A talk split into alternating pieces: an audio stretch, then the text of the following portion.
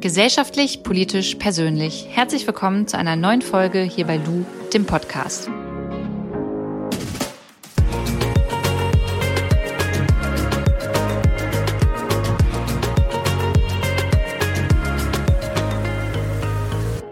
Ich glaube, besonders so in den 30ern ist es ja so, dass man nochmal drüber nachdenkt, hey, ist der Job, den ich mache, erfüllt der mich? Bin ich glücklich? Ähm, habe ich irgendwie nochmal das Bedürfnis, etwas von der Welt zu sehen? Möchte ich nochmal was an meinem Leben verändern? Und so geht's mir auch immer mal wieder, dass ich darüber nachdenke. Und ich glaube, das ist ganz, ganz menschlich und normal.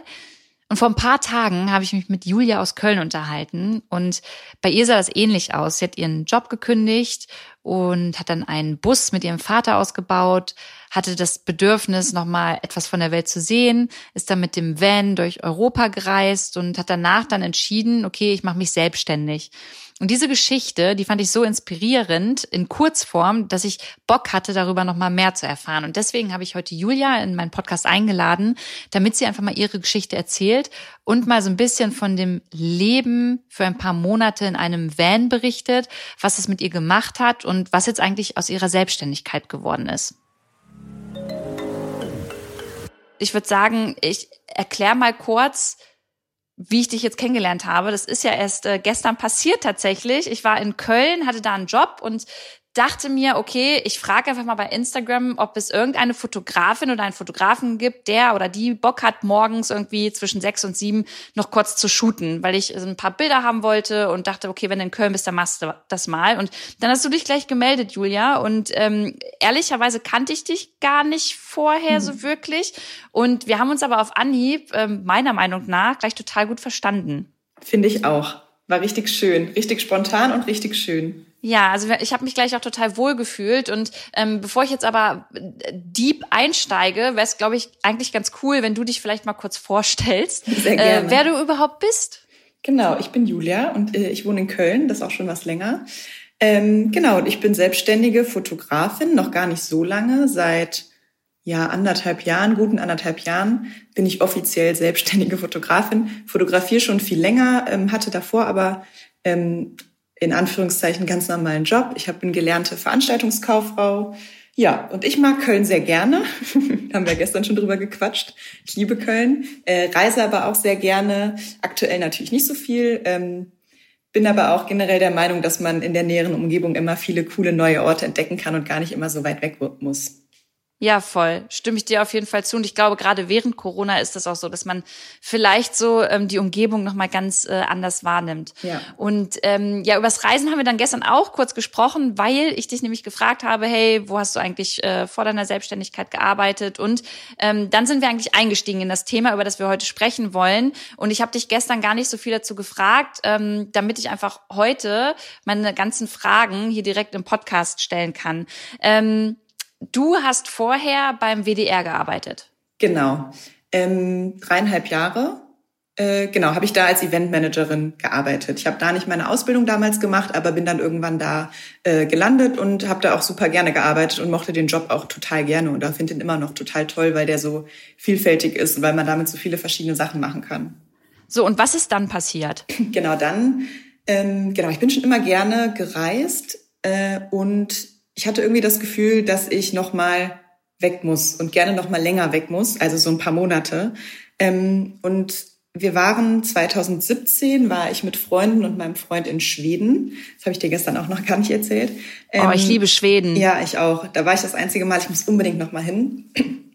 Und da waren wir mit dem, mit so einem, mit so einem VW Caddy mit so einem Auto äh, dort und haben da im Auto geschlafen. Und das hat so Bock gemacht. Und dann habe ich mit meinen Eltern gequatscht und habe gesagt, was haltet ihr davon, wenn wir zusammen VW-Bus kaufen? Ähm, ich habe mit denen gequatscht, weil ich mir das alleine nicht leisten kann und dachte, vielleicht kann ich dafür begeistern. Konnte ich. Vor allen Dingen mein Vater und auch mein Bruder. Ich habe noch einen Bruder. Und dann kam irgendwie eins zum anderen, so dass wir Ende 2017 einen VW-Bus gekauft haben, so einen Familienbus. Ähm, das war ein totaler Glücksgriff und den habe ich zusammen mit meinem Papa ausgebaut. Also okay, so, aber lass uns noch mal, ja. Julia, sorry, ein, ein, Stück zurückgehen, weil mich interessiert eigentlich total. Ja. Du hast gesagt, du hast gemerkt, dass du noch mal raus musst. Wie genau. hat sich das denn für dich bemerkbar gemacht? Also was hat das jetzt ausgelöst, dass du gesagt hast, hey, okay, ich muss jetzt noch mal raus, ich kündige meinen Job und ich möchte noch mal reisen? Ähm, also genau, mir hat mein Job Spaß gemacht äh, und auch dort und ich, meine Kollegen waren total toll. Ähm, ich hatte trotzdem das Gefühl, dass ich irgendwann noch mal was anderes machen möchte. Also ich hatte schon das Gefühl, dass ich das so mein Leben lang nicht machen möchte. Ähm, und dreieinhalb Jahre zu arbeiten, das ist ja vielleicht gar nicht so lang, aber ich für mich, für mich war es schon sehr, sehr, also kam schon sehr lang vor, so fest angestellt zu sein. Und dann dachte ich, okay, wenn ich mich jetzt nochmal neu umschaue, wenn ich jetzt gucke, was kann ich noch beruflich machen, dann kann ich das jetzt ja nutzen ähm, und nochmal reisen, weil wann kann man das nochmal so lange machen, dachte ich. Also man redet ja dann immer davon, ähm, ja, also klar kann man das theoretisch immer machen, aber ich dachte, dann ist der Zeitpunkt halt perfekt. Und als ich einmal diesen Gedanken hatte, ich will noch mal länger reisen, dann hat Hast sich das nicht so, mehr losgekriegt. Genau, hat sich das so festgesetzt quasi, dass dann Und irgendwie du, eins zum anderen kam. Du warst aber da schon in einer Beziehung. Das heißt, du hattest da schon deinen Freund und genau. für dich stand auch nicht zur Debatte, dass ihr zusammen irgendwie verreist, sondern du wolltest von Anfang an alleine verreisen? Genau, also das hat natürlich auch diese, die Gründe, dass er halt nicht seinen Job wechseln wollte äh, und nicht einfach mal so lange Zeit hat. Aber ähm, unabhängig davon habe ich auch gesagt, ich möchte das alleine machen. Ich bin schon mal alleine gereist, schon ein paar Mal. Und es hat mir immer so viel gegeben, ähm, dass ich dachte, das kann ich auch mehrere Monate. Okay, darauf kommen wir dann später nochmal zu sprechen. Also ja. du hast dann erstmal deinen Eltern gesagt, alles klar, lass mal so einen Bulli zusammen kaufen und das habt ihr dann gemacht und dann habt ihr angefangen, den auszubauen? Genau. Ähm, dann habe ich mit meinem Papa angefangen, den auszubauen und ähm, es gibt ja im Internet zum Glück super viel Inspiration zum Thema Vanlife oder Hashtag Vanlife auf Instagram ja allein schon. Ähm, tausend Möglichkeiten. Und genau, dann haben wir angefangen, den zusammen auszubauen, wobei ich fairerweise dazu sagen muss, dass ich eher Assistenz war ähm, und mein Vater da die handwerklichen Fähigkeiten hat. Ja, so würde das bei mir auch ablaufen ja. tatsächlich. Genau, das hat aber richtig, richtig viel Spaß gemacht.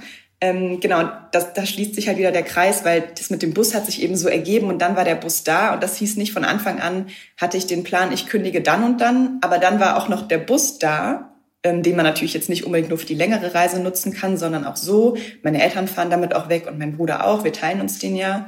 Ähm, aber dann war er halt eben da und das war dann der letzte Punkt, wo ich gesagt habe, ja okay, dann jetzt quasi. Voll cool. Ja. Und wie kann ich mir jetzt euren Bus vorstellen? Also was war euch da wichtig tatsächlich dran? Also was waren so die, die Gadgets, die so ein Bus auf jeden Fall haben muss, wenn man damit alleine verreist? Genau, also wir wollten keinen ähm, keinen alten Bus, also schon relativ neuen, also keinen ganz neuen, aber schon einen, der fit ist und wo man jetzt nicht viel dran machen muss. Und äh, also wir sind jetzt keine Autobastler.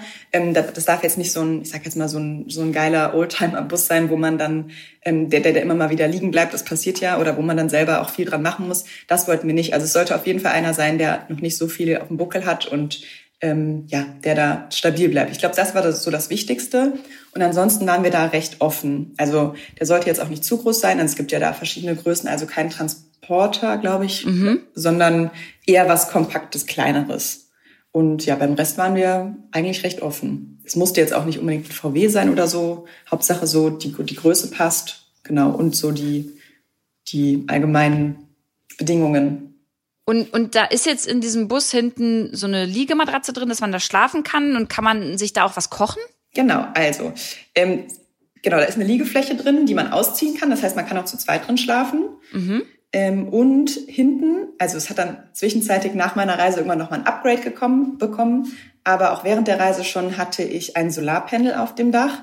Das Solarpanel hat einen Kühlschrank betrieben. Das war uns sehr wichtig. Da ist so ein kleiner Kühlschrank drin, wo man, keine Ahnung, ein paar Bier mit Milch, Butter, was weiß ich, ähm, drin lagern kann. Und, Mega. Ja, voll gut. Das ist wirklich der, also der Knaller. Und dieses Solarpanel betreibt nicht nur den Kühlschrank, sondern auch genug Strom für Laptop, ähm, Handy-Akku, Kamera-Akku und so weiter. Und genau, das hat so einen, so einen kleinen Gaskochfeld. Also ich habe unterwegs quasi nur selbst gekocht. Ich war selten essen. Voll cool, das hört sich mega an. Und wenn du jetzt sagst unterwegs, also so der Bulli war jetzt da, wir, wir müssen ja so ein bisschen chronologisch das Ganze mal genau. machen. Ähm, und dann hast du gesagt, okay, du möchtest los und dann hast du erstmal deinen Job gekündigt. Genau, das klingt so einfach. Also dann habe ich einfach mal gekündigt. Das also klingt einfach und in dem Sinne ist es ja auch einfach. Man geht einfach hin und kündigt. Aber das war natürlich trotzdem mit sehr, sehr vielen äh, Sorgen und Ängsten verbunden. Also bis ich mich wirklich zu dieser tatsächlichen Entscheidung durchgerungen habe, hat es schon viel gebraucht, weil es ist, war natürlich ein guter Job. Ne? Du hast ja auch eben schon den Namen gesagt. Das, wie gesagt, war auch alles total ähm, spannend und hatte da auch theoretisch Zukunft, sag ich mal. Ähm, und dann tatsächlich hinzugehen und zu kündigen. Und ja, und du warst dann, halt abgesichert, Julia. Ne? Genau, ne? Also das ja. muss man ja auch dazu sagen. Genau. Ne? Also es war safe. Ja, genau. Und dann einfach ähm, dann zu wissen, okay, ich arbeite jetzt noch drei Monate mit eben der Kündigungsfrist und dann habe ich keinen Job mehr und dann fahre ich einfach los mit einem Bus und dann auch noch ganz alleine, oh mein Gott. Und der Bus war dann zwischenzeitlich noch gar nicht fertig vom Ausbau. Das war auf jeden Fall emotional auch eine sehr harte Zeit. Aber so war es im Endeffekt. Also ich habe es dann entschieden, okay, dann am 1. Januar mache ich dann kündige ich, dann habe ich gekündigt, so dass ich dann bis März noch da war, also inklusive März. So, und was haben jetzt deine Eltern und was hat auch dein Freund zu diesem Plänen gesagt? Ähm, also meine Eltern waren halt bei dem Busplan voll dabei. Also die konnte man auch schnell dafür begeistern, halt so einen Bus auszubauen und individuell auszubauen und sich da so ein kleines Zuhause zu schaffen. Und ähm, das war ja auch eine mega coole Erfahrung, sag ich mal. Also das so mit meinem Vater zusammen zu machen, ist ja auch irgendwie eine coole Familienaktivität. Sonst sieht man sich ja doch nicht so oft, wenn man ein bisschen weiter auseinander wohnt. Und so war ich natürlich dann fast jedes Wochenende da oder auch unter der Woche, wenn es ging. Ähm, das heißt, grundsätzlich haben die das auf jeden Fall unterstützt. Ähm, die hätten, also die, die sind da sehr offen und lassen mich machen. Die haben sich wahrscheinlich schon gedacht, okay, was macht sie denn danach oder wie lange kann sie denn überhaupt reisen und wie ist das finanziell? Aber da haben die mich, wenn dann, nicht so dran teilhaben lassen. Also die haben gesagt, ja, mach das, das ist doch gut. Mhm. Ich glaube, mein Vater hat sich noch eher Sorgen gemacht, eben wegen dem Alleinereisen als meine Mama. die war da sehr, die ist da super flexibel. Ich glaube, mein Papa hat sich da schon, schon Sorgen gemacht, wo ich gesagt habe, soll er sich nicht machen. Ich bin ja auch nur in Europa unterwegs und habe das, wie gesagt, ja auch schon ein paar Mal gemacht und fühle mich da selbst eigentlich immer super sicher. Ähm, aber auch da, die würden jetzt niemals sagen, mach's nicht. Und so sehr haben die die Sorgen auch nicht geäußert. Also die wollten mich da schon okay. unterstützen. Das auf jeden okay, Fall. und dein Freund? Ähm, der hat das auch von Anfang an unterstützt. Also ich glaube, der hat gemerkt, dass ich das brauche für mich. Und ab dem Punkt, ja, war das eigentlich, stand das nicht zur Debatte und war auch eigentlich gar kein Problem. Ich finde es voll schön, wenn du das sagst. Ähm, ich weiß nicht, ob du das sagen magst, aber wie lange seid ihr zusammen? Ähm, seit, also jetzt seit dreieinhalb Jahren. Also ja, da, weil das hört zweieinhalb sich, oder zwei, ja. Das hört sich für mich nach einer richtig ähm, festen und ja auf so einer Vertrauensbasis tollen Beziehung an, weil ähm, man dann einfach mal so zu seiner Freundin sagt, hey, mach das. Wenn, wenn du das machen möchtest, dann, dann mach das. Hauptsache, du meldest dich und Hauptsache, du kommst gesund wieder. Also ich finde das total schön, ja. ähm, weil ich das auch anders kenne, dass da auch viel Eifersucht natürlich mit dabei sein kann oder äh, man gönnt einem das vielleicht nicht oder man hat Angst, dass der oder diejenige jemanden da kennenlernt. Also weißt du, da ja. kann auch so, so Toxisches dabei sein. Deswegen finde ich das total schön. Ja, das stimmt auf jeden Fall. Ähm, es ist, ich habe mich auch besucht. Also wir haben uns jetzt nicht vier Monate nicht gesehen. Also wir haben uns, und der war die letzte Woche auch zum Beispiel mit dabei. Ach, die, mega. Genau, die letzte Woche dann in Dänemark. Ähm, das stimmt, das wurde ich auch tatsächlich sehr oft gefragt. Ähm, ich glaube, das hängt so ein bisschen davon ab, wie, wie so eine Beziehung generell ist, habe ich das Gefühl. Ähm, ich bin eher auch so ein bisschen so, ich habe natürlich auch in vier Monaten Sommer hier in Köln auch viel verpasst. Mhm. Und ich bin dann eher so gewesen, dass ich eher so, naja, ich hatte ja auch eine mega geile Zeit, aber trotzdem denkt man ja zwischendurch so, ach, jetzt verpasse ich da den Sommer, den wir zusammen hätten haben können und der macht auch so coole Sachen. Aber es ist ja dann keine echte Eifersucht, sondern man vermisst sich halt oder vermisst so das. Und man würde jetzt gern mit der Person dann irgendwie was zusammen machen. Genau, aber man kann ja quasi nicht alles haben. Man kann nicht eine geile Reise haben und dann noch, also die ja, Zeit, voll. die man sonst zu Hause hätte. Also aber ihr hattet schon dann immer ähm, täglich oder zumindest also in regelmäßigen Abständen Kontakt? Ja, auf jeden Fall. Ja, doch. In den heutigen Zeiten ähm, und übrigens in Europa gibt's überall bessere Internet-SIM-Karten als in Deutschland, die man sich dann zusätzlich kaufen kann. Habe ich die Erfahrung gemacht, das war easy. Okay. Das war kein Problem. Also wir hatten schon viel Kontakt, ja. Dann lass uns jetzt mal darüber sprechen. Wo bist du überhaupt hingefahren? Also wie, lass uns mal deine Route starten. Wie hast du die ausgewählt? Äh, warum hast du die ausgewählt? So, also was hast du gemacht? Genau, also ich hatte nicht so recht einen Plan, wo ich hin will. Das Einzige, was ich vorher wusste, war, dass ich unbedingt nach Portugal möchte. Weil ich Portugal liebe. weil ich da schon mal nach meiner Ausbildung drei Monate in einem Surfcamp gearbeitet hatte. Oh, mega. Ja.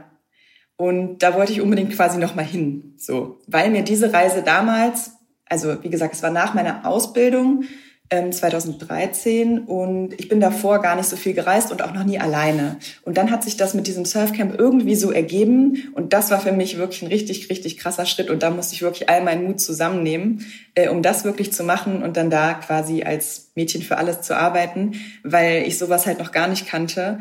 Und ich hatte zwar einen Anlaufpunkt, und mir konnte ja auch eigentlich nichts passieren. Ich war ja nicht alleine und da, da hatte ich trotzdem richtig, richtig Schiss vor damals und war danach aber so froh, dass ich das gemacht habe, weil mir das so viel gebracht hat, diese Reise damals. Und das ist auch so der Grund, warum ich mir dann immer wieder gesagt habe, also auch diese Reise dann, meine Busreise, das war ja auch nicht so, dass ich dachte, ach, ich mache das easy, ich musste mir davon dafür schon in den Arsch treten. Also es ist schon trotzdem so dieser berühmte Schritt aus der Comfortzone raus, weil einfacher mhm. wäre es natürlich, mit jemandem zusammenzureisen oder zu Hause zu bleiben oder nicht so lange zu reisen, da ich wusste irgendwie durch diese Portugalreise damals, dass es sich lohnt. So. Ja, voll. Und dieser Schritt, so etwas alleine zu tun, ich glaube, das verbauen sich viele, weil sie eben davor Angst haben, ne? Ja. Weil äh, sie dann eben raus müssen aus ihrer Comfortzone und dass sie äh, ja dann einfach alleine Aufgaben meistern müssen, die sie vorher irgendwie ähm, denen sie vorher noch nie begegnet sind. So, also war für dich klar, was du in einem Surfcamp zum Beispiel für Arbeit machen musst und kanntest du da wirklich niemanden? Also ich hatte natürlich vorher mit denen ähm, das war ein kleines Surfcamp, also das war ein Surfcamp, was auf drei Häuser aufgeteilt war und ich war in einem Haus und das war recht klein mit 16 Gästen und ich hatte vorher mit den Hausleitern, sage ich mal, ähm, natürlich vorher gesprochen und auch einmal geskypt. Und ich wusste natürlich grob, also die Rahmenbedingungen, was da auf mich zukommt, wusste ich schon. Aber ich war vorher noch nie surfen. Wie gesagt, ich war noch nie alleine überhaupt in einem anderen Land. Äh, und wie die Leute dann sind und wie der Alltag ist, das konnte ich mir natürlich nicht vorstellen. So, also ich wusste es natürlich so halb, was da auf mich zukommt. Und wie du gerade gesagt hast, dass viele da diese Angst haben, die ist ja auch total berechtigt. Also es ist ja einfach ähm, ja sowas Ungewisses. Äh, und ich glaube, viele oder es ist ja total verständlich, dass man da Angst vor hat oder Respekt auf jeden Fall vor hat. Ja, voll, total. Hast du da eigentlich äh, Surfen auch lernen können? Also ja. war dann, also was waren denn da deine Aufgaben? Ähm, also ich habe in unserem, in dem Haus, in dem ich war, gab es Frühstück und auch Abendessen. Das heißt, wir haben da gekocht. Das war mega, mega cool. Ähm, und genau, also beim Betten, also beim Wochenwechsel auch die Zimmer geputzt, die Bäder jeden Tag geputzt, äh, die Gäste vom Flughafen abgeholt oder wieder hingefahren, die Gäste zum Strand gefahren, Surfbretter aufs Auto geladen. Ähm, ja, und war da einfach so. Ja, also da. wie du schon sagst, eigentlich so eine alles. Person für alles, so die genau. dann da, okay. Und dann konntest du aber nebenbei auch noch äh, selber surfen ja. und äh, hast es da gelernt. Also kannst du gut surfen? Äh, also, nee, ich würde nicht sagen, dass ich gut surfen kann. ähm, hast du es schon mal ausprobiert? Ja, ich habe es tatsächlich einmal ausprobiert und ich habe wirklich Respekt davor. Also ich kann vorne in dem seichten Wasser, du musstest dann ja immer auf die perfekte Welle warten, mhm. dass du dann wusstest, okay, du musst jetzt schnell aufs Brett irgendwie, ne, dann äh, diesen, diesen Move machen, dass du stehst das habe ich dann auch hingekriegt und habe es dann auch ein paar Meter geschafft, aber äh, ich bin auch total oft runtergeknallt und ich hatte halt ganz, ganz viel Respekt vor dem Brett an sich, ja. weil egal wie ich reingefallen bin, ich hatte immer Schiss, boah, das kann mich auch mal voll an meinem Schädel treffen ja. oder im Gesicht und dann ähm, ist das halt Matsch. Ja, verstehe ich voll, aber dann hast du es ja schon weit geschafft, also dann standst du ja schon mal, das ist ja schon mal gut. Ja, total. Also das, das habe ich hingekriegt, aber alles andere würde ich mir jetzt nicht zutrauen so. Ähm, aber mir hat das total viel gegeben. Ich fand Surfen total schön und ich fand es auch damals, als ich in Kalifornien war, total cool morgens um sechs, ja. bin immer eine richtig äh, krasse Frühaufsteherin, waren halt schon ganz viele mit ihrem Surfbrett, die zum Strand gekommen sind und haben so auf die perfekte Welle gewartet, ja. sind ein bisschen äh, gesurft, haben ein bisschen nebeneinander im Wasser gechillt, ein bisschen äh, ge gequatscht, äh, sind da rumgepaddelt und haben sich dann abgeduscht und angezogen und dann hat man richtig gesehen, okay, die ziehen sich gerade an für die Arbeit und sind dann zur Arbeit abgehauen ja. und Geil. ich fand so diesen Lifestyle, den fand ich halt mega cool, so dieses, ey, ich gehe morgens mal kurz aufs Wasser und dann gehe ich zur Arbeit. Ich ich liebe ja das Meer, von daher ja. war das für mich so mega cool. Deswegen kann ich mir vorstellen, dass so ein Surfcamp doch eigentlich mega, mega chillig ist. Also chillig in Form von schön, da zu arbeiten und auch, wenn es viel Arbeit ist, da irgendwie so anzukommen, oder? Ja, total.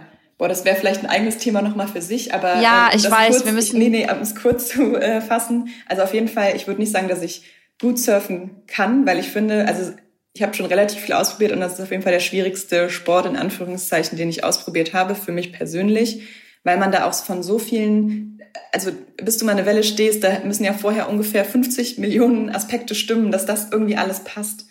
Ähm, aber selbst wenn man morgens, wie du gesagt hast, um fünf Uhr aufgestanden ist und ins Wasser gegangen ist und dann waren die Wellen blöd oder man hat es selber nicht hinbekommen und man hat keine Welle gesurft, war das trotzdem ein richtig geiler Start an den Tag. Und wie du gesagt hast, man, man ist halt so krass mit dem Meer irgendwie verbunden, wie man das halt sonst nicht ist. Also das ja. ist so cool, dass man da so nah in der Natur sein kann. Also es gibt ja viele Natursporten, auch Wandern ist ja toll und so, aber ich finde, da ist man mit dem Meer nochmal so ganz anders verbunden und man lernt aber auch so einen krassen Respekt vor Meer, weil man die Kraft der Wellen und so ja nochmal ganz anders ähm, ja, merkt. Genau. Und da ja. merkt, okay, ich muss mich hier anpassen. Also Genau. Weil, und wenn du einmal so gespült wirst, oder wie du auch gesagt hast, wenn du allein nur vor einem seichten Wasser halt einmal, wenn die Wellen da Kraft haben, dann merkt man ja, okay, das ist wirklich halt, das ist halt auch gefährlich. Ähm, und das finde ich aber total schön, dass man so als kleiner Diesen Mensch. Respekt dann hat, ja. ne? Ja, ja. finde ich auch. Ja, aber das ist tatsächlich nochmal ein Thema für sich. Also, mhm. wir, du, du wolltest unbedingt nochmal nach Portugal. War das genau. dann deine erste Station? Nee. Ähm, ich bin dann losgefahren und dieser Punkt dann loszufahren nach diesen nervenaufreibenden Monaten des Kündigens, des Wohnungsuntervermieten und auch dieses emotionale, schaffe ich das, packe ich das finanziell und wie lange kann ich überhaupt reisen und so, ähm, bin ich losgefahren und dachte, okay, ich muss erstmal irgendwo hin, wo ich jemanden kenne. Also ich brauche so eine Zwischenstation und bin dann nach Österreich ähm, gefahren, weil da wohnen Freunde von mir und zwar die, die das Haus in Portugal geleitet haben. So schließt sich der Kreis Ach, wieder. Ach, witzig. Ja, mega ah, okay. toll. Ja. Die wohnen jetzt in Österreich an einem See und das sind wirklich sehr gute Freunde von mir und die besuche ich auch mehrmals im Jahr. Und da bin ich bei meiner Reise, war das mein erster Stopp. So, und da bin ich dann zwei Tage runtergekommen und dann war auch alles gut. Und dann bin ich, ich fasse jetzt einmal kurz zusammen, über, mh, mm, über Südtirol nach Slowenien, runter nach Kroatien, dann ganz, äh, dann durch Italien durch, an der Küste von Italien, also an der Nordküste von Italien. Oh, schön. Ja, weiter bis äh, Nordspanien, äh, bis Frankreich, Entschuldigung, da muss man einmal noch durch Frankreich durch und dann landet man in Nordspanien. Und von da bin ich dann runtergefahren ähm, nach Portugal, ungefähr Höhe Lissabon. Und diese Zeit bin ich schon recht schnell gereist. Also man könnte theoretisch ja auch nur einen Monat in Slowenien bleiben. Hätte man ja genug zu gucken, so mit dem Bus. Überall hättest du eigentlich ja, voll genau. viel zu gucken. Deswegen ist jetzt mal auch meine Frage, wie, wie lange hast du denn für diese ganze Strecke gebraucht und wo und wie hast du entschieden, wo machst du mal einen äh, Stopp, wo übernachtest du mal zwei Nächte? Hast du es überhaupt gemacht? Also wie, wie war da so dein Verhalten, was das Weiterreisen angeht? Also in der Zeit, bis ich da unten in, äh, in Portugal angekommen bin, war ich immer überall nur eine Nacht. Da habe ich, glaube ich, nirgendwo zwei Nächte verbracht. Glaube ich. Nee, in Slowenien war ich an einem See zwei Nächte, weil es da so toll war. Aber ansonsten bin ich da jede Nacht ähm, woanders hingefahren. Und ähm, ich würde jetzt im Nachhinein sagen, dass man, also ich würde nicht empfehlen, so schnell zu reisen. Also ich würde definitiv eher empfehlen, das langsamer zu machen. Aber in dem Moment hat sich das alles schon so richtig angefühlt und ich glaube, ich musste erstmal so viel sehen und so viel fahren. Mhm. Also das war schon, ähm, irgendwie hat, war das in dem Moment alles so richtig. Und das war dann so nach Gefühl, so, wo fahre ich jetzt als nächstes hin? Das ist ja auch das Tolle, wenn man sein Zuhause dabei hat, dass man das dann so spontan entscheiden kann. Ja, Stichwort zu Hause dabei haben. Was hast denn du alles mitgenommen? Also auch an Klamotten. Und wie hast du das logistisch dann auch gemacht? Wie hast du dich gewaschen, geduscht? Wo hast du deine Wäsche gewaschen? Ähm, einkaufen, all sowas. Also hast ja. du das dann immer von Ort zu Ort vorbereitet und geguckt, wo kannst du was machen? Äh, nee, also ich habe nicht, nicht weit im Voraus geplant. Ich habe immer dann an dem Tag geguckt, ähm, wo könnte jetzt, also wo fahre ich hin oder hab, bin einfach nur losgefahren und dann habe ich geguckt, wo es irgendwo schön ist. Ähm, boah, was hatte ich dabei? Also ich hatte auf jeden Fall zu viele Klamotten mit. Ähm, das, ich habe dann zwischendurch, war ich noch einmal irgendwann in Deutschland ganz kurz, da habe ich dann aussortiert. Ich hatte einfach zu viel dabei. Ähm, generell sollte man für jedes Wetter natürlich ausgestattet sein, gute Regenjacke, gute wetterfeste Schuhe und so weiter. Ähm, ansonsten eben so diese ganzen Bus-Gadgets, die man so braucht. Also ich glaube, das Wichtigste sind wirklich so die Kochutensilien, ähm, dass man sich einen guten Kaffee machen kann, ist mir wichtig. Ich hatte eine Hängematte dabei, die ist sehr wichtig, die empfehle ich immer. ähm, natürlich war sonst mein wichtigstes Accessoire meine Kamera plus Stativ, dass ich Fotos auch von mir selber machen kann. Ähm, und das war's eigentlich. Man braucht gar nicht so viel, ähm, was man so dabei hat. Und logistisch, ähm, ich das ist auch ein sehr umfangreiches Thema. Ich habe fast nur in Anführungszeichen wild gecampt.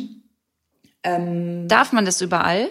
Nee, das darf man. Okay. Also genau, das darf man quasi in Europa überhaupt gar nicht, bis auf Norwegen und Schweden. Da gilt ja dieses allgemein, mhm. ich weiß gerade gar nicht, wie das heißt, Jedermannsrecht.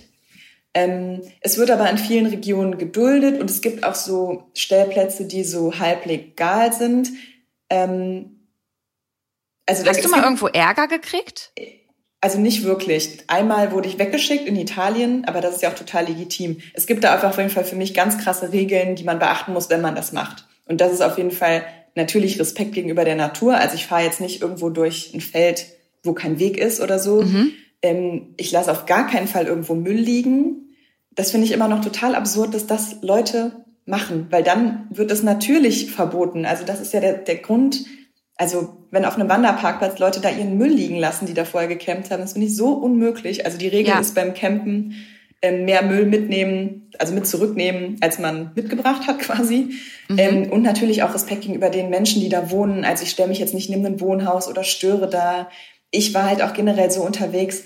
Ich habe jetzt vor allen Dingen alleine ja auch nie krass einen Tisch draußen aufgebaut oder mich da ausgebreitet. Ich war quasi immer abfahrbereit so generell, dass ich halt niemanden störe. Man kriegt da irgendwann ein Gefühl für, wie man das machen kann und ob man das machen kann.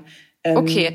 Ja. Aber jetzt, dann wird's jetzt kurz ein bisschen intimer. Also wenn du dann halt ja. auch Wildcampen warst, so, also wie hast du das denn mit dem Duschen gemacht oder auch mal auf Toilette gehen? Also wenn du zum Beispiel auch mal groß musstest, ja. hast du das dann, also ähm, hast du das dann chillig im Wald irgendwo gemacht oder dir dann wirklich immer irgendwo eine Toilette gesucht? Also wie ist denn das so gelaufen? Genau, also erstmal gepinkelt habe ich easy in der Natur, das mhm. sowieso. Mhm.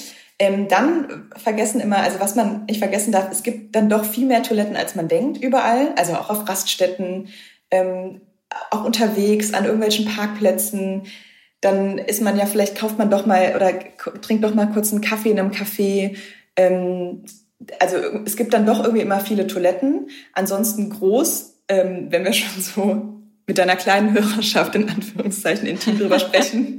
Das ist ja bei jedem Menschen unterschiedlich, wie oft man äh, sich da entleeren muss. Ich glaube, da ja. gibt es verschiedene Rhythmen und bei mir hat das immer so ganz gut gepasst, dass, dass ich dann, wenn ich musste, dann tagsüber dann in einem Strandcafé mal auf Toilette gegangen okay. bin oder tatsächlich auch je nachdem, wo ich übernachtet hab, habe, auf jeden Fall auch in der Natur im Wald.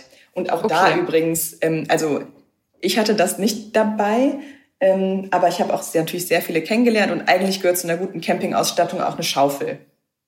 So, ah, das dass man, das ja dann quasi so sich, genau, dass man das dann irgendwie sich in eine Tüte kann. packt oder vergraben kann. Dann. Ja, genau. Okay. Ja, es ja, gibt natürlich auch so Campingtoiletten, ähm, die können auf jeden Fall auch sinnvoll sein. Aber hatte ich jetzt nicht. Bei mir hat das super so funktioniert. Also das war gar kein Problem. Okay. Und, und duschen, wie genau. hast du genau. das gemacht? Also erstmal habe ich viel weniger geduscht als ich das hier mache oder machen würde, also als im normalen Alltag. Ähm, man kann sich auch einfach nur waschen, in Anführungszeichen nur.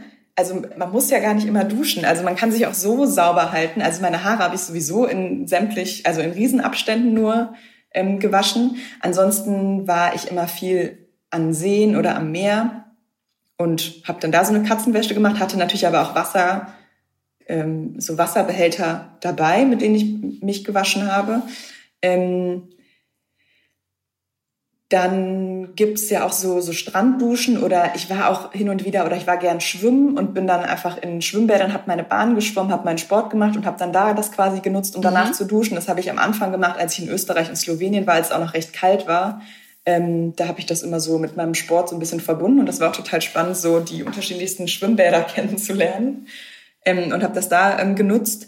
Äh, ja, und dann, wie gesagt, so See, Meer, oder halt einfach nicht geduscht. Ja, ja, da würde ich jetzt tatsächlich, auch wenn ich das noch überhaupt nicht gemacht habe, den Tipp trotzdem mit reingeben, gerade wenn man sich dann ja auch mal in der Natur irgendwie sauber macht oder wie du schon sagst, in ja. den See geht oder so, ähm, dass man echt wenn man so eine Reise macht, auch drauf achtet, ey, was nehme ich denn für ja. Kosmetikartikel mit, so, weißt genau. du, weil es gibt ja voll viele, die überhaupt nicht biologisch abbaubar sind und ich finde, gerade wenn man irgendwie so Van-Life-mäßig unterwegs ist, so, gehört es auch dazu, ja. dass man sich vorher damit auseinandersetzt, okay, was hole ich mir für ein Shampoo, Zahnpasta, ähm, irgendwelche Cremes und, und, und. Sind die alle von den Inhaltsstoffen her biologisch abbaubar, so dass wenn ich mich irgendwie im See sauber mache ähm, oder mir die Zähne putze und das auf dem Boden spucke, dass ja. das nicht schädlich für die Umwelt ist. So. Ja, also das finde ich ist so ein voll wichtiger Punkt tatsächlich irgendwie. Auf jeden Fall. Und da ist halt auch so, es gibt, also ich hatte auch so Bio, also habe mich extra vorinformiert, eben zum Waschen so biologisch abbaubares äh, Shampoo. Und trotzdem mhm. ist da die Regel,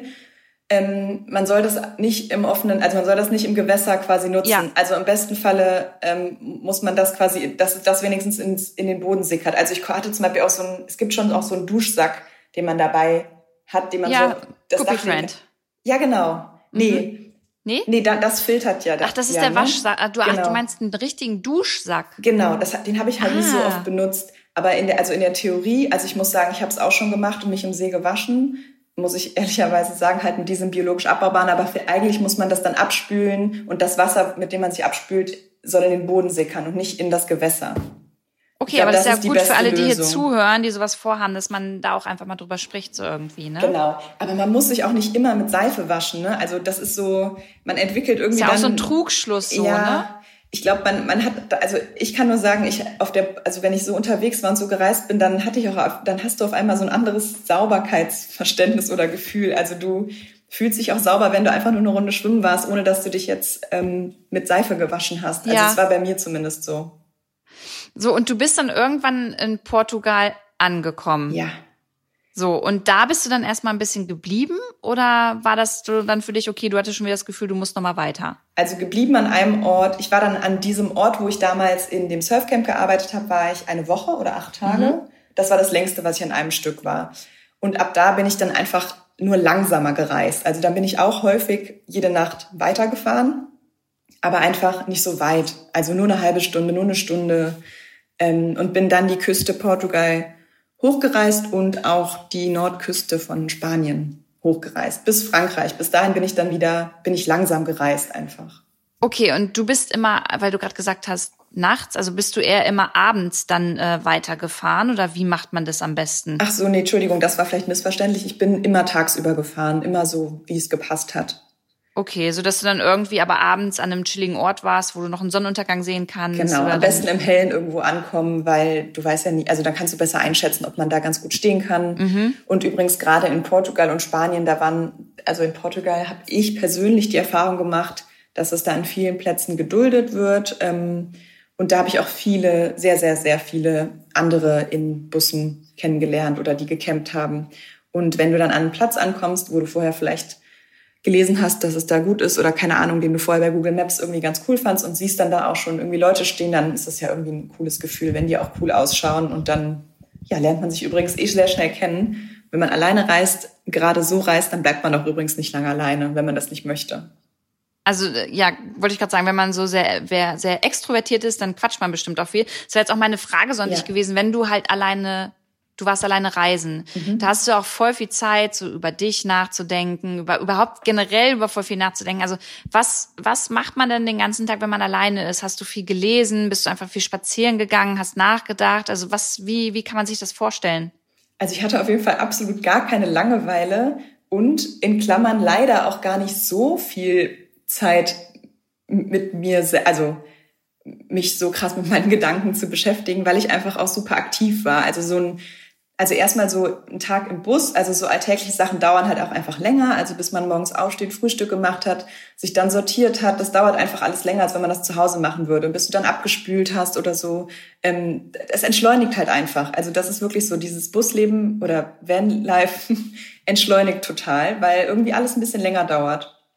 Ähm, und ich war sehr, sehr, sehr aktiv. Ich war richtig viel wandern, richtig viel spazieren, sehr viel joggen, dann in Portugal ähm, auch surfen. Ich habe halt super viele Fotos gemacht. Ähm, ich hatte total Freude dran, quasi einfach die Gegend zu erkunden und Fotos zu machen. Wenn ich mit dem Bus weitergefahren bin, habe ich da mal angehalten und Kaffee getrunken und dann da mal, ach, da hinten sieht's schön aus, da mache ich mal ein Foto. Ähm, also so ein Tag verflog richtig, richtig schnell. Ich hatte natürlich auch ähm, ganz viel zum Lesen dabei. Ich habe super viele Podcasts gehört Ich habe auf der Fahrt alle Harry Potter Bücher nochmal gehört. ähm, da habe ich mich vorher so drauf gefreut, dass ich die alle nochmal hören kann. Das war mega cool. Ähm, also ich hatte wirklich keine Langeweile. Also ich, äh, die Tage sind wirklich total verflogen, aber es war total schön. Und dann ist es ja auch noch so, ähm, genau, dass man dann halt auch noch Leute kennenlernt und dann vielleicht mal zwei Tage zusammen weiterreist und dann Ach mega, hast du das auch gemacht, ja? ja? Dass ihr da zusammen dann weitergereist seid? Ja, also so zwei, drei Mal auf jeden Fall, ja dass man dann so gesagt hat, ach, wir fahren auch morgen weiter, dann lass doch noch eine Nacht noch mal zusammen irgendwo verbringen. Oh, das voll schön. Ja, genau. Und dann quatscht man ja eh die ganze Zeit und ist halt total beschäftigt so.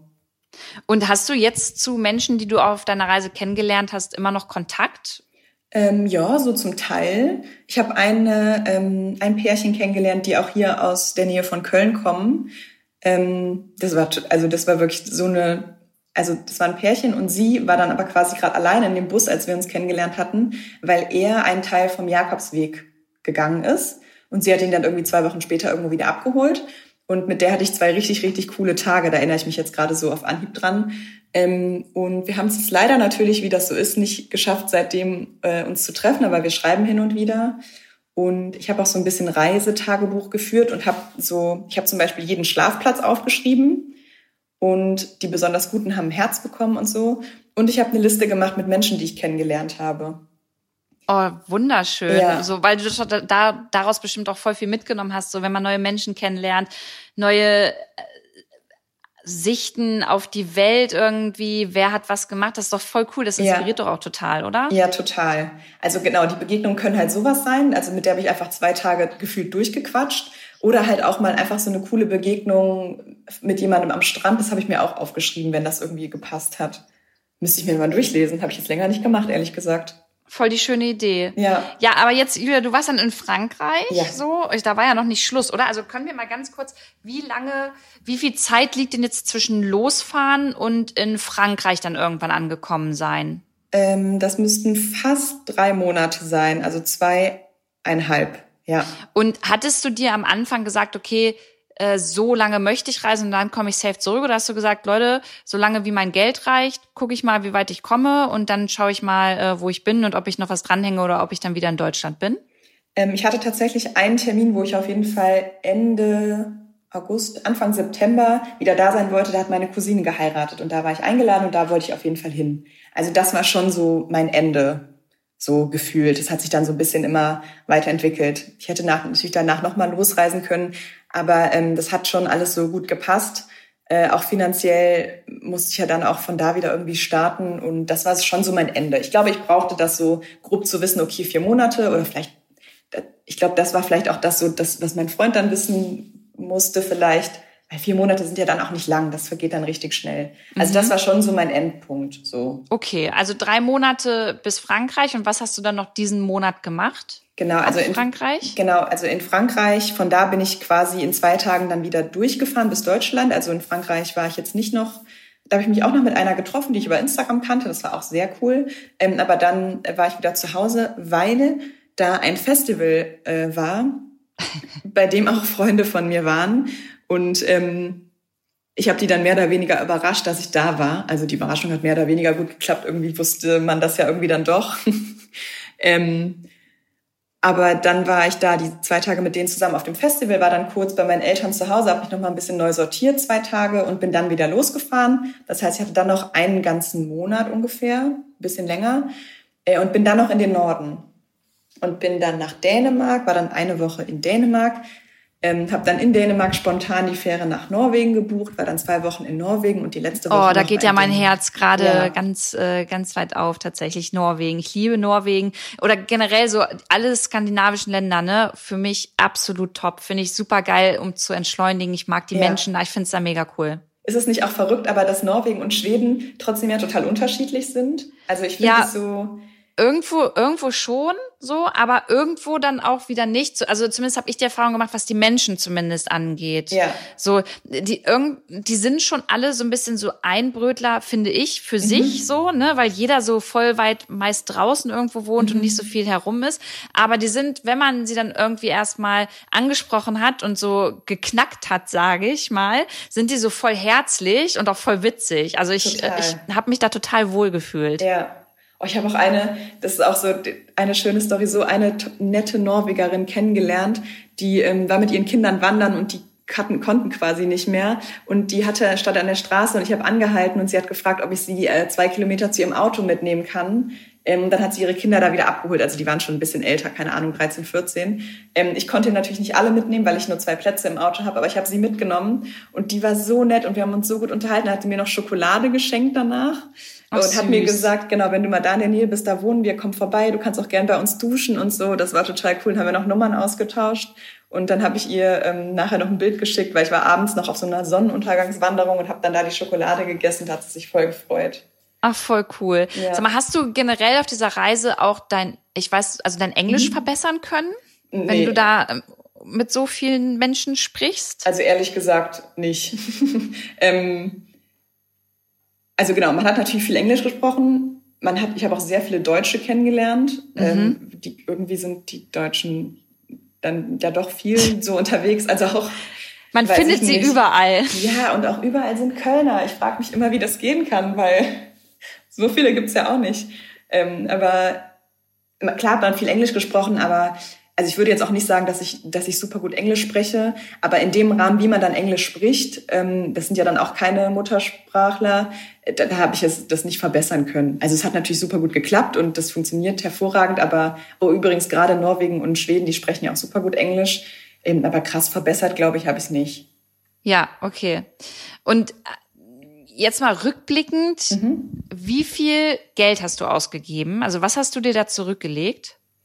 Ähm, ich hatte mehr zurückgelegt, als ich gebraucht habe, natürlich bewusst, weil ich ja auch danach nicht wusste, was ich mache. Also ich habe mir schon auch einen Puffer angespart, dass ich danach noch mal zwei, drei Monate easy von leben kann, weil ähm, ja, das, sonst hätte ich nicht, du weißt ja nicht, was kommt danach. können. Ja, genau. Und ähm, wie gesagt, ich habe auch davor äh, hier in Köln in einer recht kleinen und sehr günstigen Wohnung gewohnt, als ich dann fest gearbeitet habe und konnte schon immer gut sparen. Also ich habe mir da schon gut was angespart. Und auf der Reise, ich habe ehrlich gesagt nie den finalen Kassensturz gemacht und das ähm, final aufgeschrieben für vier Monate. Ich sage, ich hau jetzt mal eine Zahl raus, okay? Mhm. In, in, in Anführungszeichen, weil ich es nicht ganz genau weiß, so um die 4.000, 5.000 Euro. Wobei man dazu sagen muss, dass man das auch durchaus günstiger machen kann. Also das meiste davon ist Sprit gewesen die Maut zum Beispiel durch Frankreich, da, da lässt du auch locker mal 250 Euro. Ähm, die Fähre nach Norwegen waren allein, glaube ich, fast 350 Euro hin und zurück, weil ich das auch so kurzfristig gebucht habe und weil das Hauptsaison war. Ähm, da kommt dann schon immer einiges äh, zusammen. Also okay. das Sprit, Sprit also ich kann, also klar, ne, das ist viel Geld, nur ich kann das überhaupt nicht so ähm, ja tatsächlich nicht so einordnen halt in, in, in dem Rahmen so, wie viel braucht man da, ne, wenn man so ein Vanlife macht, weil du musst ja auch Essen kaufen, wie du schon sagst, so Sprit und sowas. Und äh, was ich mich frage, hattest du eigentlich diese Monate, die du unterwegs warst, mal mhm. Schiss, dass irgendwie, also ich habe zum Beispiel voll Respekt vor Autos, weil ich bin total die Niete. Mhm. Das heißt, wenn mir jetzt jemand sagen würde, ja Lu, hier ist, äh, hier ist dein Van, bitte, kannst ja. du ein paar Monate unterwegs sein, dann hätte ich erstmal total Schiss, dass das Ding irgendwie kaputt geht oder irgendwas passiert. Ähm, war bei dir irgendwas kaputt und äh, hattest du da Respekt vor? Also ich habe auch gar keine Ahnung davon, ne? Also genauso wie du, ich bin da total raus. Also äh, mein Vater und mein Bruder kennen sich da ein bisschen zum Glück aus, sodass man da auch diese ganzen, auch allein diese ganze Elektrik, die da mit dem Solarpanel verbaut ist und so, habe ich keine Ahnung von. Ähm, wie gesagt, ich wusste, dass der Bus gut in Schuss ist so. Das, also das war schon wichtig. Ich hatte keine richtige Panne. Ich bin allerdings zweimal stecken geblieben. Äh, und das eine Mal war in Slowenien, also relativ am Anfang. Ähm, und da habe ich quasi einen Schlafplatz gesucht und bin in so einen Feldweg reingefahren. Und dieser Feldweg wurde immer sandiger und ich wollte drehen und bin dann in so, ein, in so eine Kuhle, in so ein Loch gefahren und steckte einfach fest. Und das war wirklich eine Katastrophe, weil da war halt auch niemand. Ach also, du Scheiße, ja, wer hat also dir wenn, denn da geholfen? Ja, also wenn du mir jetzt übrigens sagen würdest, du hast Angst davor, dann würde ich dich beruhigen und sagen, ja, Lu, aber guck mal, Du kannst überall den ADAC, also wenn du in Europa unterwegs bist, kannst du überall den ADAC rufen. Es sind überall nette Menschen unterwegs, die dir dann helfen. Du bist dann nicht alleine und wenn mit dem Auto was ist, dann wird's halt abgeschleppt, aber das, das geht schon. Ne? Also du musst mhm. dich dafür nicht auskennen, dass du in Ruhe reisen kannst. Das, das wirst du schon hinkriegen. So, so würde ich dich, so, so ist es ja auch, finde ich. Ähm, ich war auf jeden Fall überfordert. Ich habe natürlich direkt erstmal angefangen zu heulen, ist ja klar. ja, Klassiker, würde ja. ich auch machen. Dann habe ich ähm, meinen Freund angerufen, der natürlich gesagt hat, ja, was soll ich jetzt machen? Also wie kann ich, Julia, ich kann dir jetzt nicht helfen. mein Vater natürlich auch nicht. Ähm, und dann bin ich aber dann noch mal ruhig geblieben und habe dann probiert mit den Fußmatten und so kleinen Teppichen, die ich dabei hatte, halt sowas zu bauen, dass das also dass der Reifen wieder Grip kriegt und habe es wirklich irgendwann hinbekommen. Frag mich nicht wie. Ich hatte gerade frisch geduscht noch. Das war also ein mega gutes Gefühl, weil diese frische Dusche muss ja auch mal ein paar Tage halten. Dann war ich wieder so dreckig, weil ich da im Sand rumgewühlt habe. Aber ich habe das Auto da rausbekommen und war danach natürlich mega stolz. Aber ähm, ja, ich hätte dann irgendwie zu einer Straße gehen können und hätte schon irgendwann jemanden gefunden, der mir da geholfen hätte. Ja, Aber, irgendwie geht's ja schon ja. auch immer, ne? Also das glaube ich auch. Ich glaube, wenn du dann die Möglichkeit hast, erst erstmal jemanden anzurufen und dich erstmal auszuheulen und dass dann jemand sagt, okay, beruhig dich mal kurz, ja. einmal durchatmen, kriegst du hin, so, dann ist glaube ich auch alles wirklich cool. Ja. Ich glaube, das ist das Wichtigste, dass du das Gefühl hast, du bist nie ganz ähm, genau. ganz ausgeschlossen von der Außenwelt irgendwie. Ja. Und ich glaube, wenn man in vier Monaten nicht einmal stecken bleibt, dann war es keine, dann war es kein richtiges Vanlife. Ich glaube, das passiert schon häufig oder relativ vielen. Ähm, dafür kann ich auf jeden Fall aber auch Europa empfehlen. Na, also ich habe mich halt nie so gefühlt, als wäre ich jetzt total weit weg von zu Hause. Ich glaube, das ist so ein bisschen das Gefühl. Also wenn ich jetzt alleine, ich war auch schon mal alleine in Panama, das war allein schon ein anderes Gefühl, weil man so weit weg war. Also so mhm. habe ich mich doch immer sehr sicher gefühlt, muss ich sagen.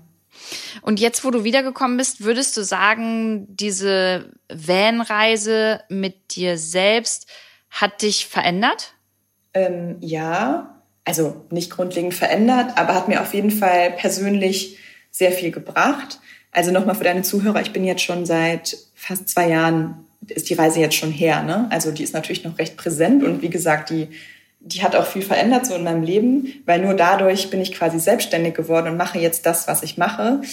Ähm, aber es ist trotzdem schon zwei Jahre her.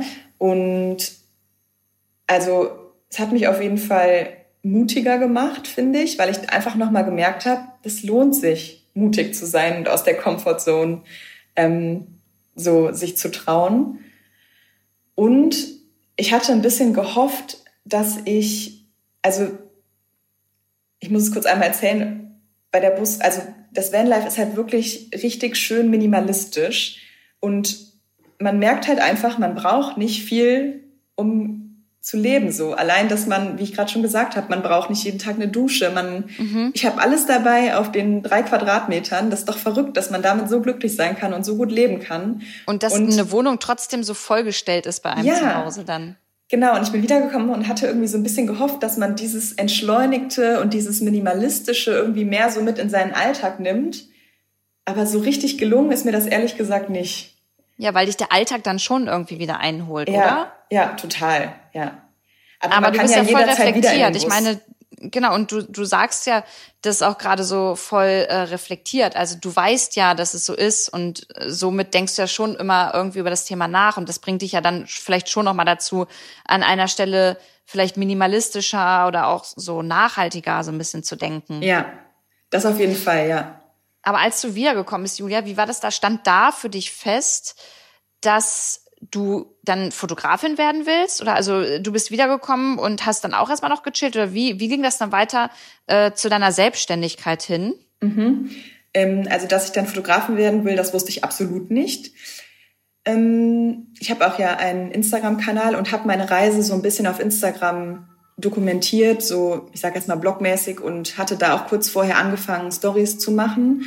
Und das hat scheinbar sehr viele Leute interessiert. Ich glaube auch, dass das sehr interessant und spannend war. Dadurch, dass ich alleine unterwegs war, äh, ja, habe ich das auch viel genutzt und habe auch meine Fotos da gezeigt und hatte dann ehrlich gesagt eine recht, also re relativ große Community da, die das auch mit dem Alleinereisen total spannend fanden. Das heißt, während dieser Reise sind ungefähr so 10.000 Follower dazugekommen, was natürlich super, Ach, krass. Ja, super viel ist. Ähm, und die haben gesagt, oder das Feedback war halt so, war halt so cool und ich habe schon vor Reisen davor immer angefangen, meine Reisebilder auf Instagram mit, mit dem Hashtag Mission Fernweh stillen zu sammeln. Und das war auch irgendwie so ein bisschen das Motto von, äh, von dieser Reise. Und ähm, ich hatte so das Gefühl, dass, also die Leute fanden die Bilder und die Reisebilder auch so toll und eben dieses Mission Fernweh stillen und dass man dafür aber theoretisch auch gar nicht so weit wegfahren muss. Und ähm, ich hatte da einfach diese Community und das Feedback war da so groß, dass ich dachte, okay, ich muss damit jetzt irgendwas anfangen und machen und habe auf jeden Fall auch Reisebilder verkauft und habe dann das Weihnachtsgeschäft genutzt, was ja dann kam und auch so Reisekalender gemacht und hatte so eine kleine Mini-Kollektion, also mit dem Mission Fernweh stillen Schriftzug äh, mit äh, so fair produzierten T-Shirts mhm. und Pullovern. Und da hatte dann einen kleinen Online-Shop auf einmal. Also das war schon viel Arbeit, aber das habe ich dann so ein paar Monate gemacht. Und in der Zeit haben halt auch immer so viele Leute gesagt, du musst, also dann habe ich auch so Anfragen bekommen, würdest du meine Hochzeit fotografieren, wo ich gesagt habe, auf gar keinen Fall. Ähm, ja, aber du machst so tolle Fotos, du hast so einen tollen Blick, das reicht doch aus. Ich so, auf gar keinen Fall, das traue ich mich niemals. Wenn ich das verkacke, das ist der wichtigste Tag in eurem Leben. Ähm, und habe aber dann angefangen, ja, so Menschen zu fotografieren und dann sechs Monate später, also nachdem ich wieder da war, dann halt die erste Hochzeit. Und so ist dann irgendwie eins zum anderen gekommen.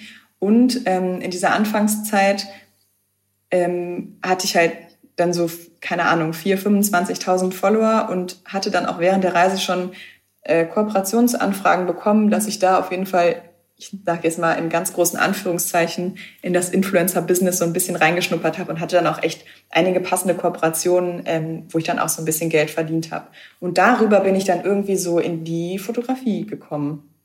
Mega. Also ja. eigentlich hat das ja alles, äh, ja, voll, sollte so sein irgendwie, alles, was du gemacht hast. Genau. Also im Nachhinein fühlt sich das alles sehr passend an, ja.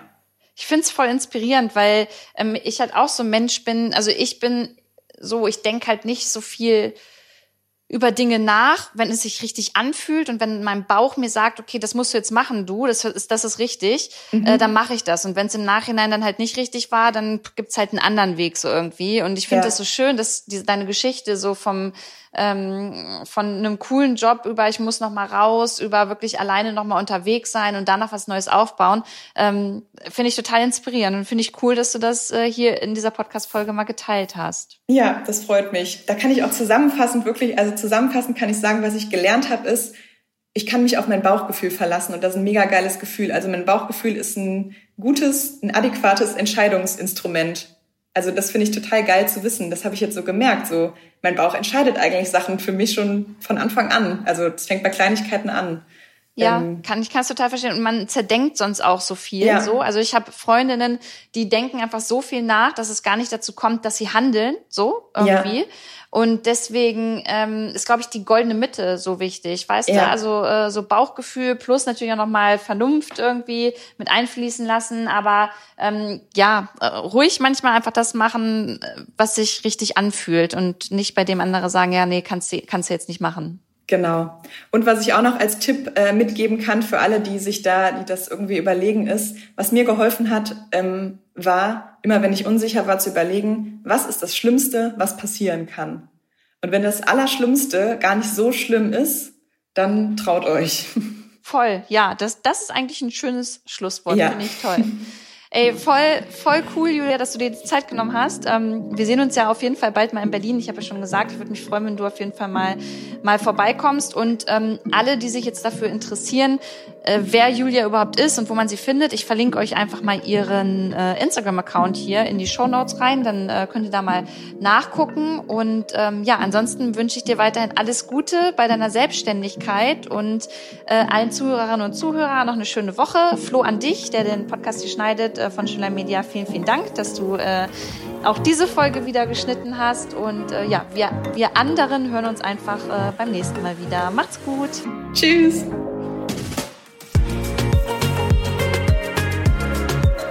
Cool.